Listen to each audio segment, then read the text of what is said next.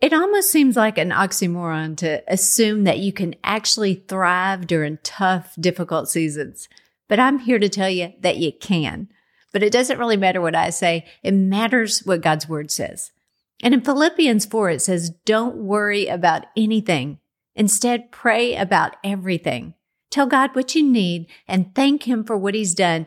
Then you will experience God's peace, which exceeds anything we could ever understand. His peace is going to guard our hearts and minds as we live in Christ Jesus. Man, that's a great scripture.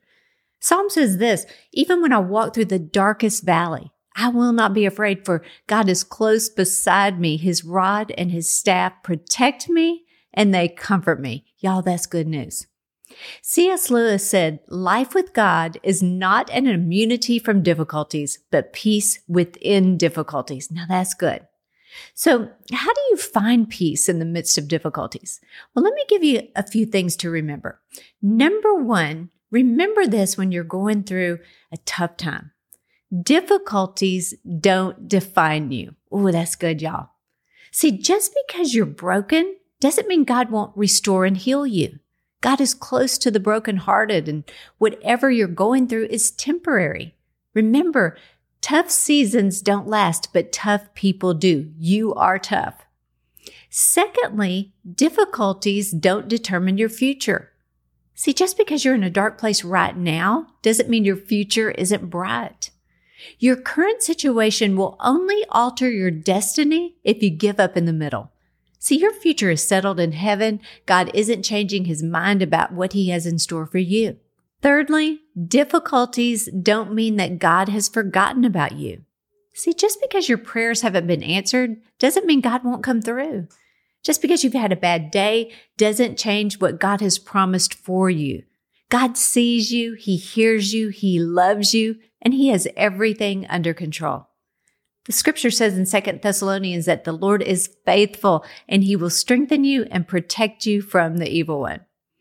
Fourthly, now listen to this closely. Difficulties make you stronger. Now I know you're thinking, okay, this isn't making me strong, but hear me out. When you've made it through this difficulty, you've made it through a tough situation, you'll grow.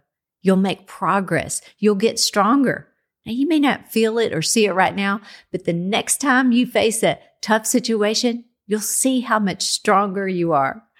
Isaiah 40 says, Those who hope and wait on the Lord will renew their strength. If you're feeling weak right now, just begin to thank God that He's strengthening you during this difficult season. Okay, now let's talk about five things that we need to do when we're going through a tough time. Number one, this is so important. Don't talk about the difficulty like it owns you, like it's who you are. Don't allow that difficulty or tough time to become your narrative, who people know you as. No, that's not denying that you're going through something difficult or something tough. It's simply understanding that you're facing difficulties, but you are not the difficulty. You will get through this. Talk to yourself like you know in your heart that God will see you through. Secondly, don't get stuck or buried in the difficulty. See, folks, life can't stop when difficulties come our way. So my encouragement to you is don't stop living. Don't stop moving towards your dreams. I know it might be hard and challenging, but you can do it. Keep moving. Keep getting out of bed. Keep opening up the curtains. Keep taking care of yourself. The enemy would love for you to magnify the difficulty and get stuck in a moment. Remember, the enemy doesn't like momentum. Thirdly, don't focus on the struggle.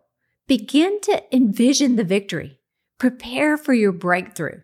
Remember the father of the prodigal son? The scripture says when the son was a long way off, the father saw him.